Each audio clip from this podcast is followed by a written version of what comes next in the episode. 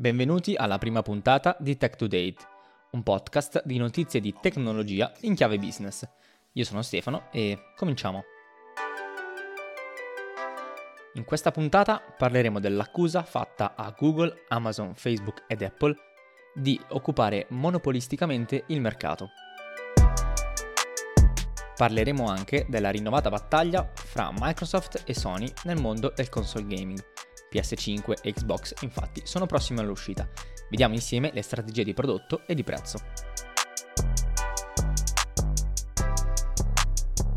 Partiamo subito con la prima notizia, che è di Google, Amazon, Facebook ed Apple, che vengono accusate da parte dell'antitrust americana di abusare monopolisticamente della loro posizione dominante.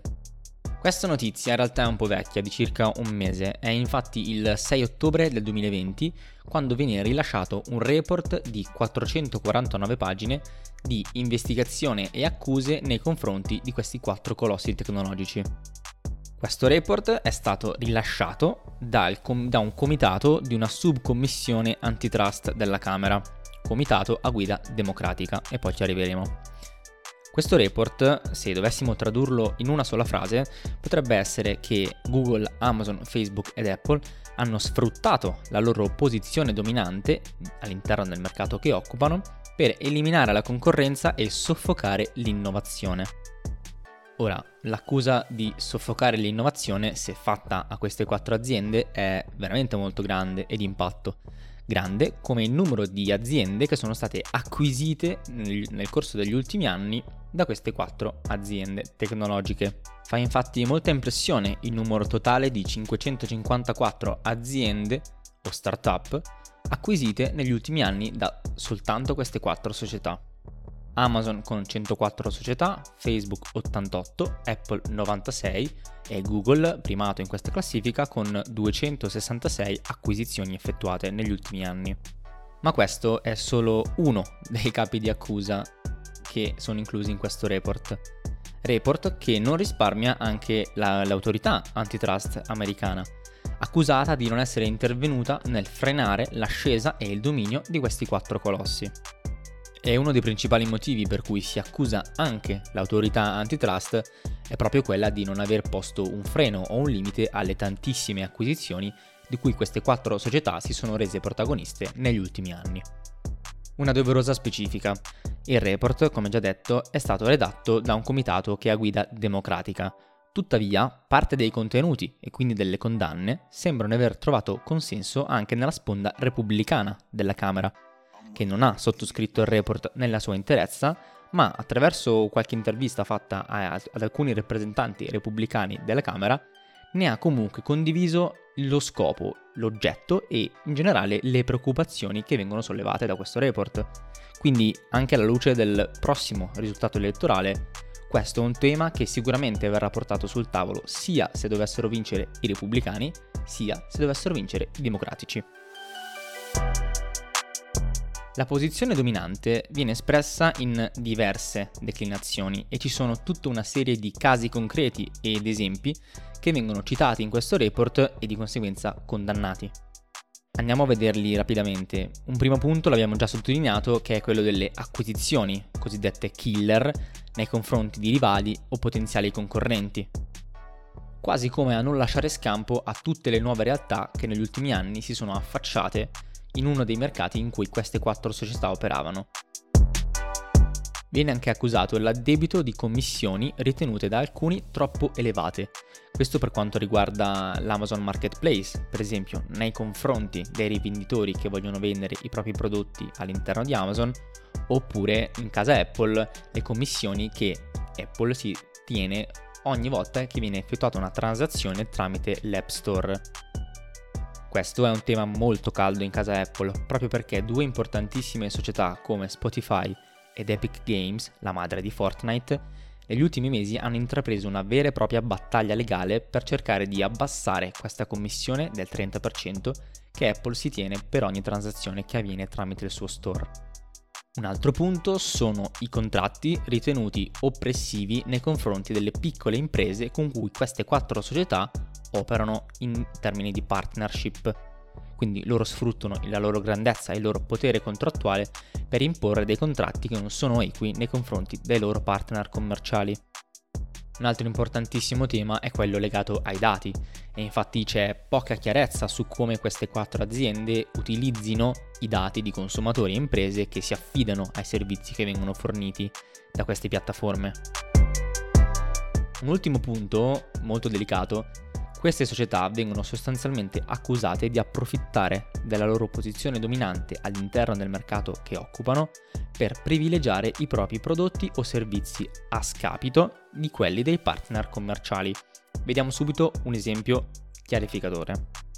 Avete presente Amazon Basics?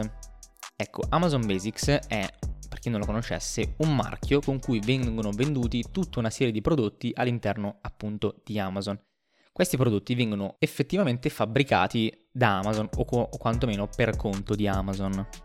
Ecco, questi prodotti sono il classico esempio di come Amazon abbia messo insieme tutte queste pratiche per privilegiare questi prodotti a scapito degli altri. Vediamo perché. Immaginate voi di essere una piattaforma al cui interno accogliete sia i produttori del prodotto sia chi il prodotto lo vuole comprare, ovvero i consumatori. Voi non fate niente altro che fornire gli strumenti per far sì che questa transazione avvenga correttamente e avete a disposizione tutti i dati di chi, come e che cosa compra. Ecco, Amazon ha avuto a disposizione tutti questi dati per moltissimi anni prima di lanciare il proprio marchio Amazon Basics, che fondamentalmente non faceva altro che produrre i prodotti più venduti all'interno di Amazon Marketplace e rivenderli ad un prezzo più basso della concorrenza, a scapito quindi dei rivenditori che si affidavano ad Amazon Marketplace per vendere il proprio prodotto. Ecco, qui trovate un po' tutto, trovate l'utilizzo dei dati, trovate l'utilizzo di pratiche che vanno a scapito dei partner commerciali, e questo è un classico esempio con cui si dimostra effettivamente lo sfruttamento della posizione dominante da parte di una di queste quattro imprese, in questo caso Amazon. Ecco, ora che abbiamo visto tutte le accuse, vediamo anche le misure che vengono proposte in questo report per ripristinare la correttezza del mercato. Ovviamente vengono introdotte misure volte a intensificare i controlli, vietare potenziali future acquisizioni e alzare le multe per i comportamenti ritenuti scorretti. Poi viene anche proposto ovviamente una modifica alla normativa attuale antitrust per garantire una più rapida applicazione di queste misure e maggiori stanziamenti alle due autorità che devono sorvegliare il mercato, la Federal Trade Commission e l'autorità antitrust americana, per permettere di combattere con maggiori risorsi la battaglia a questi quattro colossi. Ma un punto che ha veramente fatto spaventare i top management di queste quattro aziende è la proposta di una legge che possa obbligare a separare alcune piattaforme dominanti dalle altre linee di business, come un vero e proprio scorporo o un andare a ritroso del processo di acquisizione che è stato concluso. Vediamo qualche esempio. Da domani potremo vedere YouTube che esce dalla sfera Alphabet o Google, oppure potremmo anche vedere Instagram e WhatsApp che si separano dalla madre Facebook. Ovviamente queste sono solo proposte, ma capite bene che l'impatto che può avere una decisione di questo tipo è clamoroso, dato che stiamo parlando delle acquisizioni più grosse effettuate negli ultimi anni. Tenete conto che Facebook nel 2014 ha acquistato WhatsApp per 19 miliardi di dollari. Tornando un attimo all'indagine, questa è stata fatta avendo accesso a un numero enorme di documenti, stiamo parlando di 1,3 milioni di documenti privati interni alle aziende. Questo è un numero che, a detta dei giornalisti, è molto superiore rispetto a quanto le quattro aziende avrebbero voluto concedere, ma meno rispetto a quanto il comitato si era prefissato di ottenere. Ovviamente non sono mancate le reazioni da parte dei quattro colossi. Apple in un primo momento ha affermato che è giusto ed è doveroso controllare, ma che le conclusioni a cui porta questo report sono del tutto errate. Facebook invece ha dichiarato che in realtà è in competizione feroce con un'ampia varietà di servizi che hanno già milioni di utenti e che tutte le acquisizioni fatte sono soltanto un modo per offrire più valore ai propri consumatori. Come dicevo, questa è una notizia di un mese fa, ma la ritengo molto importante perché presumibilmente darà il via ad una serie di azioni nei confronti dei giganti della tecnologia, e oltre a questi potremmo pensare anche a Microsoft, che viene tirata in ballo. Allora, che queste aziende siano diventate veramente enormi e potentissime è sotto gli occhi di tutti, e dall'altra parte sarebbe sbagliato considerarle delle buone samaritane del XXI secolo, che fanno tutto quello che fanno solo per far piacere alla società e al mondo. Dobbiamo sempre ricordarci infatti che dietro questi giganti ci sono grandissimi interessi economici. Queste società occupano le prime posizioni in termini di capitalizzazione di mercato, ed è quindi forse doveroso mettere in campo maggiori strette e maggiori controlli quando si sta parlando di queste società. Ma lo è soprattutto perché i veri prodotti di queste aziende, in fin dei conti, siamo tutti noi. Avete mai sentito la frase "se è gratis, il prodotto sei tu"? Ecco, visto che siamo così coinvolti all'interno della catena del valore di queste aziende, è forse un bene che ci siano maggiori controlli e maggiori paletti alla continua ascesa e dominio di queste aziende. Ma parliamo di cose un po' più leggere. È imminente infatti la battaglia nel mondo del console gaming fra Sony PS5 e le nuove console di casa Microsoft, Xbox Series X e Xbox Series S. Settimana scorsa sono iniziati a circolare sul web i primi video di unboxing delle nuove console di casa Sony e Microsoft. Stiamo parlando della confezione ufficiale, quella che vedremo venduta nei negozi a partire da metà novembre. Questo è sempre un periodo molto frenetico per l'intera industria del gaming, perché con le nuove console si definisce un nuovo standard per gli anni a venire e si alza nuovamente l'asticella in termini di prestazioni e coinvolgimento. L'ultimo lancio, che anche quella volta era avvenuto nello stesso arco temporale per entrambi i produttori, è stato nel 2013, e aveva visto la console di Sony, PS4, uscire vincitrice dallo scontro effettivamente a mani basse. Ma è in generale in tutto il periodo in cui PS4 e Xbox One sono state le console di riferimento, stiamo parlando di 7 anni circa, dal 2013 al 2020, le stime parlano di una PS4 che è riuscita a vendere più del doppio rispetto a Xbox One ed esemplari affiliati, perché poi negli anni Microsoft ha lanciato nuove console sulla base di quella che era Xbox One. Quello che è certo è che quello di oggi è un mercato molto diverso rispetto a quello di 7 anni fa.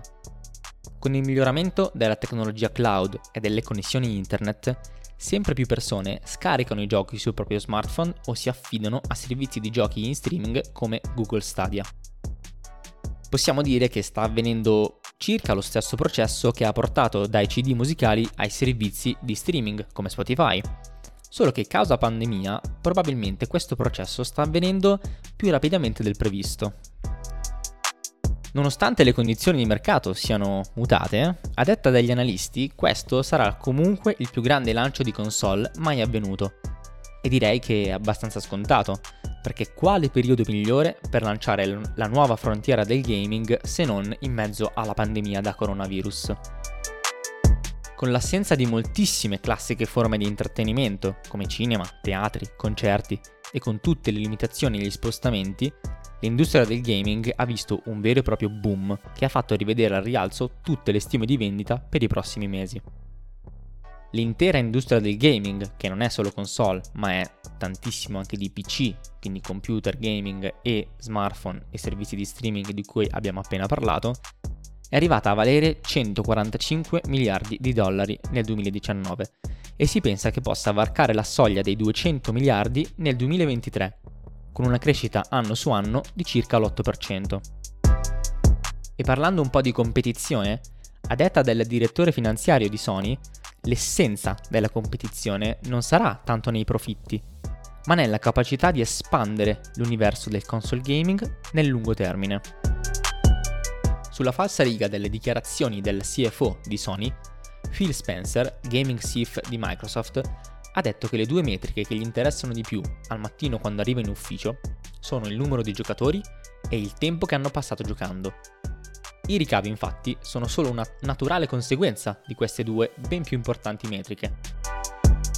Questo concetto in realtà nell'industria del gaming è noto da qualche anno, non tantissimo però. È stato infatti con l'ascesa di Fortnite che il mondo del free-to-play si è espanso e di molto. Free-to-play vuol dire che è un gioco totalmente gratuito da giocare, non bisogna acquistarlo per poter giocarci. Eppure Fortnite è una macchina da soldi in questo momento, ma i ricavi effettivamente sono stati una naturale conseguenza, come diceva Spencer, del coinvolgimento, del numero di giocatori sempre crescente e del tempo sempre crescente che questi giocatori passavano effettivamente a giocare. Quindi questa è un po' la nuova frontiera del gaming, quella di creare un contenuto che possa diventare virale, che possa creare coinvolgimento e che solo in un secondo termine, ma inesorabilmente, porta anche a molti ricavi e quindi al profitto. Se posso aggiungere un fattore sullo scontro competitivo, credo anche che il vero scontro non sarà tanto inizialmente quantomeno sull'attrarre la domanda, ma sulla capacità di produrre l'offerta. Si prevedono infatti scaffali vuoti nelle prime settimane di vendita delle due console e non di rado ci si potrebbe imbattere in persone che commentano così il recente acquisto. E alla fine ho comprato l'Xbox perché le PlayStation erano finite e non sarebbero arrivate in negozio per almeno un altro mese. Commenti di questo tipo si erano già sentiti nel 2013, quindi a maggior ragione ora, con tutte le sfide di produzione e di distribuzione che stanno affrontando tutte le industrie, probabilmente molti videogiocatori dovranno posticipare il momento in cui potranno mettere le mani sulla console tanto desiderata. Parliamo un po' di business adesso. Gli analisti calcolano che, date le sfide di produzione e di distribuzione, dovute ovviamente alla pandemia, come già anticipato, Sony potrebbe andare a perdita di $170 su ogni console venduta, vedendo quindi i primi profitti non prima di 3 anni. Vediamo quindi le diverse strategie di prezzo e di prodotto che hanno deciso di seguire le due case produttrici. Sony PS5 verrà venduta a €499 nella versione con la possibilità di inserire il disco e a $399 la cosiddetta Digital Edition senza il lettore ottico. Le due console però sono identiche, stesse performance e stesse capacità di archiviazione. Microsoft invece ha deciso di segmentare maggiormente il mercato console. Infatti verranno vendute 2 versioni diverse per accontentare 2 tipologie di videogiocatori diversi. Xbox Series X verrà venduta a €499. La console presenta caratteristiche da vera top di gamma e promette tanta potenza e prestazioni. Xbox Series S invece verrà venduta a €299, €100 in meno rispetto alla versione Lite di PS5, faccio notare. Tuttavia, a differenza della versione base di PS5, Xbox Series S rinuncia a un minimo di prestazioni, di potenza, di capacità di archiviazione e di risoluzione video rispetto alla sorella maggiore Xbox Series X. In ogni caso, così come la PS5 Lite o base, quella senza il lettore ottico, anche Xbox Series S è cosiddetta Digital Edition, quindi senza la possibilità di inserirvi il disco. Faccio queste doverose precisazioni per tutti gli amanti della collezione di videogiochi ben esposti sulla mensola della cameretta.